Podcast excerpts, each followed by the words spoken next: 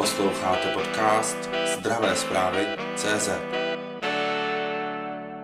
Sešli jsme se na Akademii pacientských organizací, kterou každý rok pořádá Asociace inovativního farmaceutického průmyslu. Hmm. Proto bych se vás zeptala zprvu, eh, jak vypadá spolupráce se zástupci pacientských organizací a ministerstva zdravotnictví a jak se změnilo jejich postavení za dobu čtyř let, kdy jste ve funkci, s menší pauzou, jak jste řekl. Tak eh, já myslím, že ta spolupráce skutečně je na eh, skvělé úrovni a troufám si tvrdit, že třeba i v rámci Evropy není příliš eh, zemí, kde by pacienti vlastně měli už takovou zakotvenou roli, protože to není jenom o té spolupráci, že něco diskutujeme, scházíme se, to samozřejmě k tomu patří, ale to, co se podařilo, je samozřejmě role pacientů v tom celém procesu připomínek k legislativě, tvorby legislativy, tvorby eh, různých strategických dokumentů, eh, kdy vlastně právě díky tomu, že se vytvořila, ustanovila pacientská rada, jakožto poradní orgán ministra, kde jsou vlastně zástupci, volení zástupci pacientů, tak eh, mohou se vlastně přímo podílet na připomínkových řízeních k zákonům, i k různým právě strategickým dokumentům, že obrovský posun a, a druhý posun je, že vlastně pacienti budou i nově zakotveni v zákoně, jednak samozřejmě z hlediska jejich definice, což myslím, že je důležité, ale i z hlediska jejich role. A to je právě ta eh, novela, ta diskutovaná zákona o veřejném zdravotním pojištění, která se podařila eh, a doufám, že finálně už podaří schválit a kde vlastně pacienti se budou podílet přímo jako součást toho orgánu posuzujícího úhradu léku na zásná onemocnění. Takže to si myslím, že je obrovský eh, posun dopředu. A pak je tam celá řada dalších činností, které se povedly. Založil se právě pacientský hub, podařilo se vyjednat peníze z norských fondů právě na financování pacientských organizací. Takže těch věcí je celá řada a já si troufám tvrdit, a to už je to není jenom moje zásluha, funguje oddělení podpory práv pacientů na ministerstvu a celý ten tým, který je skvělý, že se skutečně eh, ta spolupráce a role pacientů za ty čtyři roky obrovsky posunula dopředu. Co s vámi nejčastěji řeší pacienti na ministerstvu? Jaký, jaké problémy? Hmm. S jakými problémy se na vás obracejí nejčastěji? Hmm. Tak eh, těch věcí určitě celá řada. Primárně se to samozřejmě týká úhrad eh, léčivých přípravků, zdravotnických prostředků, ostatně třeba i u těch zdravotních prostředků, kde se vlastně nějaké zhruba před třemi lety schválila velmi významná novela zákona o veřejném zdravotním pojištění, která nastavila se i nový systém úhrad eh, zdravotních prostředků na poukaz, tak i to pomohlo vlastně a dneska je komise, která vlastně posuzuje ten seznam těch prostředků, které jsou hrazeny. Takže to určitě obecně ty úhrady nových prostředků, nových eh, léčivých přípravků jsou nesporně tématem, které, které řešíme, ale právě proto jsme ty pacienty zavzali do procesu a také proto se vlastně tvořily vůbec ty aktivity, jako je třeba APO nebo i pacientský hub, aby jsme pacienty také vzdělávali. Já si myslím, že to musí jít ruku v ruce, tak aby pacienti mohli být co nejlépe zapojeni do toho systému, tak zároveň eh, musí se vzdělávat, musí vlastně vědět, jak ten systém funguje, není to úplně snadné a jak jsem o tom hovořil, eh, právě to si myslím, že se povedlo a samozřejmě je to nějaký proces, který pokračuje. Dříve, a to třeba před deseti, deseti lety vlastně pacientské organizace, za tady tolik nebylo a, a byly tak považováni možná některými etiky a lékaři za takové aktivisty, kteří zkrátka něco chtějí, někde vykřikují a tak dále, ale v zásadě nebylo to to partnerství, které já si představuji a, a to se právě i díky tomu vzdělání těch pacientů a díky tomu, že už dneska ví vlastně, jak ten systém funguje a jsou schopni vlastně skutečně do něj přinést určitou invenci, tak se obrovsky posunulo dopředu. Takže je třeba jít právě za aktivity, jako je eh, Akademie pacientských organizací a, a další, které se vlastně zaměřují i na vzdělávání těch pacientských organizací. Zmínil jste dlouho projednávanou novelu eh, zákona o veřejném zdravotním pojištění. Jak moci do ní zasahovali samotní pacienti nebo zástupci organizací? Eh, naprosto zásadně, protože vlastně na začátku přípravy té novely my jsme vytvořili skutečně kulatý stůl, protože jsme viděli, že ta novela je za to naprosto zásadní, je jedna z největších skutečně za poslední roky a chtěli jsme, ať se na ní podílí všichni, co to mají co říct, aby to nebylo jenom produkt, řekněme, ministerstva nebo úředníků ministerstva, ale aby tam byly eh, kromě ministerstva zastoupení právě pacienti, průmysl, odborné společnosti, pojišťovny, státní ústav pro kontrolu Skutečně byl tam každý, včetně právě pacientských organizací, které byly přímo u toho stolu při přípravě toho zákona, mohli se k tomu vyjadřovat, mohli k tomu dávat připomínky. Takže vlastně už úplně od, počátku tvorby té novely, tak pacienti vlastně byli, byli u toho, což si myslím, že se i pak projevilo právě na výsledné podobě toho zákona. Stihne se norma schválit do sněmovních voleb? Dělám všechno pro to, aby tomu tak bylo. Je pravdou, že ten proces bohužel se trošku spozdil díky covidu, protože zkrátka covidová agenda převládala i ve sněmovně, takže na jiné zákony nebyl tolik prostor, ale naštěstí se to podařilo nakonec eh, akcelerovat v těch posledních dvou, třech měsících.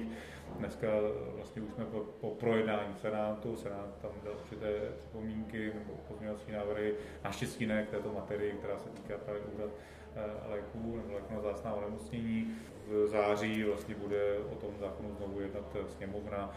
Komunikuji s předsedou sněmovny, s dalšími kolegy a všichni slibují, že zkrátka to priorita je, takže já pevně věřím tomu, že tomu tak bude. Vlastně máme ještě eh, nějaké dva týdny sněmovního jednání. Toto se musí zkrátka podařit. Vůbec si nepřipouštím, že by se to nepodařilo, protože myslím, že každý vnímá, že ten zákon skutečně je velký posun dopředu. Včera, eh, včera jste měl jednání o změnách v rozpočtu pro příští rok. Pro ministerstvo zdravotnictví došlo k navýšení o zhruba jednu miliardu. Můžete říct, na co ji použijete, proč k tomu navýšení došlo a na co bude cílit ty peníze? Eh, tak v zásadě to navýšení oproti tomu původnímu plánu je v několika oblastech. Jednou z velkých oblastí, která je od počátku mého působení na ministerstvu je prioritou a myslím si, že se stává obecně prioritou ve společnosti, oblast duševního zdraví. My jsme akcelerovali vlastně reformu péče o duševní zdraví, zašla fungovat Centra duševního zdraví, dneska je 30 v systému a my jsme potřebovali vyřešit eh, otázku nejenom tu zdravotní, protože tam jsme vlastně dohodní s pojišťovnami a pojišťovny skutečně podporují vlastně v rámci úhrad ehm, ta centra duševního zdraví, ale i tu, tu část sociální, protože tito lidé potřebují tuto péči, je to vlastně zdravotně sociální pomezí, řekněme, a ta sociální část získá financování nebyla úplně vyřešena. Teď se to podařilo, takže je tam vlastně nějakých 240 milionů korun pro příští rok, kdy vlastně to bude dotační program, který ministerstvo zdravotnictví vypíše pro kraje a vlastně skrze kraje vlastně pak budou ty peníze určeny právě pro centra duševního zdraví, takže to je nějakých 230 milionů. Pak je tam zhruba 500 milionů korun, které jsou eh, určeny na kofinancování projektů financovaných z Evropské unie. To je vlastně zejména React a vlastně ty peníze, které jsou skutečně obrovské a ze kterých čerpá celé zdravotnictví a myslím, že to je, že to je skutečně nebývalý úspěch, kolik vlastně peněz z těch evropských půjde do zdravotnictví, je to asi 50 miliard celkově. Ten reak vlastně dneska běží, vlastně byly vypsány ty výzvy a jsou tam i naše nemocnice eh, zapojeny z hlediska vybavení a podobně a my vlastně jim v tomto směru pomůžeme z hlediska kofinancování vlastně spoluúčasti. Takže já si myslím, že je také důležité. Jsou tam další, další věci, i třeba opět v oblasti dětské psychiatrie, to znamená opět duševní zdraví. Dětská psychiatrie zažívala v době pandemie a bylo to medializováno skutečně velký nápor pacientů. Víme, že to je dlouhodobě obor, který zkrátka má složitou pozici, dětských psychiatrů není mnoho, ty důvody jsou historické, my se snažíme to měnit, samozřejmě se to nedá změnit úplně ze dne na den, je to nějaký proces, ale právě ty peníze, které jsem vyjednal s paní ministriní, 600 milionů korun, tak by měly být vlastně určeny na navýšení kapacity akutní dětské psychiatrie, protože ta akutní lůžka nám, nám chybí v systému, víme to z té, z té praxe, takže vlastně by to mělo být milion korun na lůžko, to znamená za těch 100 milionů korun chceme 100 lůžek navýšit kapacitu ehm, v rámci lůžkové péče a akutní péče v dětské psychiatrii, takže to je taky jedna, jedna z priorit. Ještě se zeptám, zmiňuje se stále častěji naše předsednictví mm-hmm. EU, čili chystá něco se ve zdravotnictví pro příští rok? Nesporně zdravotnictví bude jedno z velkých témat a si tvrdit, že třeba i teďka díky covidu prostě zdravotnictví, byť to nebylo úplně téma v minulosti pro EU tak zásadní možná, protože porovnání třeba se zemědělstvím a s těmito politikami, protože samozřejmě zdravotnictví je hodně řešeno na národní úrovni, Samozřejmě některé oblasti, třeba oblasti lékové politiky, byly řešeny legislativně na evropské úrovni, ale ve srovnání právě třeba s oblastí zemědělství nebo finanční politiky, tak zkrátka to je trošku jiný, eh, jiný případ, ale právě díky covidu se akcentovalo zdravotnictví hodně. Evropská, Evropská unie ale řeší nejenom COVID, ale řeší i oblast třeba onkologie. Vlastně byl vytvořen eh, Evropský plán boje proti rakovině a my vlastně jedno z témat, které budeme mít v předsednictví, bude právě onkologie. Navazujeme tady na ty strategie Evropské unie. Eh, druhá, druhá výzvená strategie je v oblasti farmaceutického průmyslu, takže vlastně také jedno z, jedna z priorit bude otázka dostupnosti léčivých příprav, soběstačnost, eh, která si myslím, že musí být řešena v rámci celé Evropy. Takže my se na to ještě připravujeme. Já jsem ty přípravy probíhaly, já jsem teď svolal první vlastně velký kulatý stůl, kde jsem pozval všechny zase externí stakeholdery, aby se k tomu vyjádřili a budeme v tom pokračovat. Chceme vlastně na té jednotlivá témata ty kulaté stoly pořádat a tak, aby to předsednictví v této oblasti rezortu zdravotnictví bylo co nejvíce vydiskutováno s těmi, který se týká. Takže určitě ty přípravy probíhají znovu říkám, priorita onkologie, eh, léková politika, tam je priorita samozřejmě v očkování, keď se zejména dezinformací a vůbec těchto témat, které také teď zažíváme, ale nejenom teď, ono to bylo i před covidem, takže určitě na tom pracujeme velmi intenzivně. Stále častěji mluvíte v médiích o čtvrté vlně covidu. Proč? Teď jsme proočkovaní, nějak výrazně nám nestoupají denní počty, tak uh, lidi už mají toho strach předem, mám pocit. Já tak já si myslím, že, že, že, bychom, že bychom strašili, tak ne, ono, proč ono, ono, o tom začínáte mluvit, ono, když se tak, lidé tak... No, tak ono, není to, že bych to začal, chápu, chápu, ale to není, že bych to začal mluvit já, ale vlastně v pátek eh, čtvrtou vlnu eh, covidu v Německu vyhlásil Robert Koch Institut, takže my samozřejmě se díváme do zahraničí. Hlavně u nás ta situace je dobrá. Určitě ta čísla eh, zatím štěstí neindikují žádné žádné zhoršující trendy, to je pravdou. Ale když se podíváme na západ od našich hranic, je to Francie, Španělsko a další země, včetně dneska právě Německa, Rakouska, tak ten trend je tam zkrátka rostoucí, to je prostě jasné. A tím neříkám ale, že, že to bude mít nějaké zásadní dopady z hlediska třeba hospitalizací, já doufám, že ne. A dá se předpokládat, a všichni odborníci o tom hovoří, že do jisté míry se ta epidemická situace v České republice zhoršit v tom podzimním období po létě může.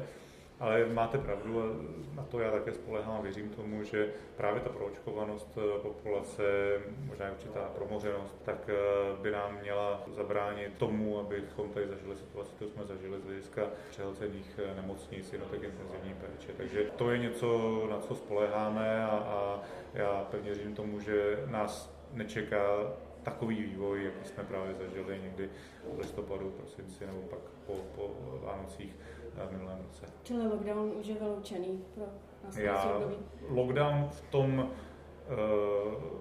rozsahu, jak jsme ho viděli, to si myslím, že skutečně Eh, vůbec teď není eh, v plánu. To, že může dojít k nějakému třeba omezení hromadných akcí nebo něco podobného, nějaké dílčí opatření, to samozřejmě vyloučit nemohu. Máme už zkušenost s tou nemocí, že nemůžeme vyloučit skoro nic, ale tak, jak se díváme na ty scénáře, prostě duše, jak je vytváří právě na základě proočkovanosti a kdo je vlastně ještě k tomu senzitivní k té nemoci a kdo by případně mohl končit v nemocnicích, tak eh, to nevypadá i v těch nejhorších scénářích, že bychom měli dosáhnout vůbec na data tak jak jsme viděli právě v tom eh, předchozím roce. Takže eh, i z tohoto pohledu určitě neplánujeme eh, lockdown tak, jak jsme ho zažili. Podaří se nám do konce září 70% proočkovanost dosáhnout? Děláme proto všechno. Já si myslím, že ta situace se může zlepšit trošku i po létě, protože pravdu, že teď ten útlum docela byl, pokud jde o zájem očkování, ale také to byl srpen, což je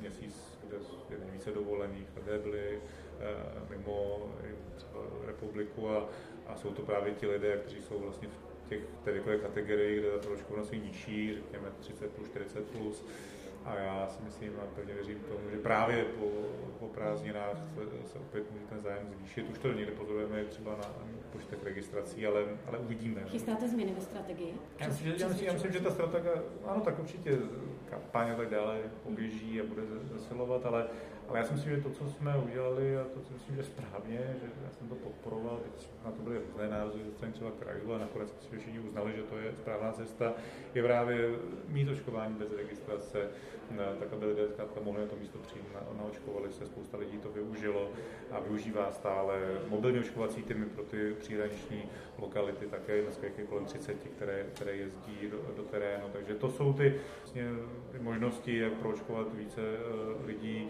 kteří se do posud třeba k tomu očkování neregistrovali. Ale určitě je jasné, že to už bude o každém procentu a víc už se už nebavíme o nějakých stovkách tisíc nově naočkovaných. V Evropě se taky začínají objevovat zprávy o falešných certifikátech. Řeší Česká republika nějaké takové případy? Zatím tady nikoliv, tak No, to vždycky samozřejmě může taková ta situace k nějakým podhodům, prostě se nedá se úplně 100% vyloučit, ale že by jsme u nás vlastně něco takového zaznamenali, to. A že to ale na výboru jste řešili takový případy, že asi je to dva měsíce. Tak eh, no, tam byly nějaké podněty, ale zatím jsem nedostal nic úplně mm. do ruky konkrétního, spíše se o tom tak jako hovoří, že vlastně někdo má nějakou zkušenost, že třeba nějaký lékař prostě zadával informace o tom, že člověk je očkován a předočkován nebyl a tak dále, to, nebo testován. To se samozřejmě asi může stát, ale, ale, ale že bychom měli nějaké konkrétní důkazy, zatím je to spíše ve fázi určitých, eh, říkám drbů, ale prostě, že, že zkrátka někdo o tom hovoří, ale vlastně nemáme nic v ruce, o čem bychom se mohli opřít. Sledujte zdravé zprávy CZ.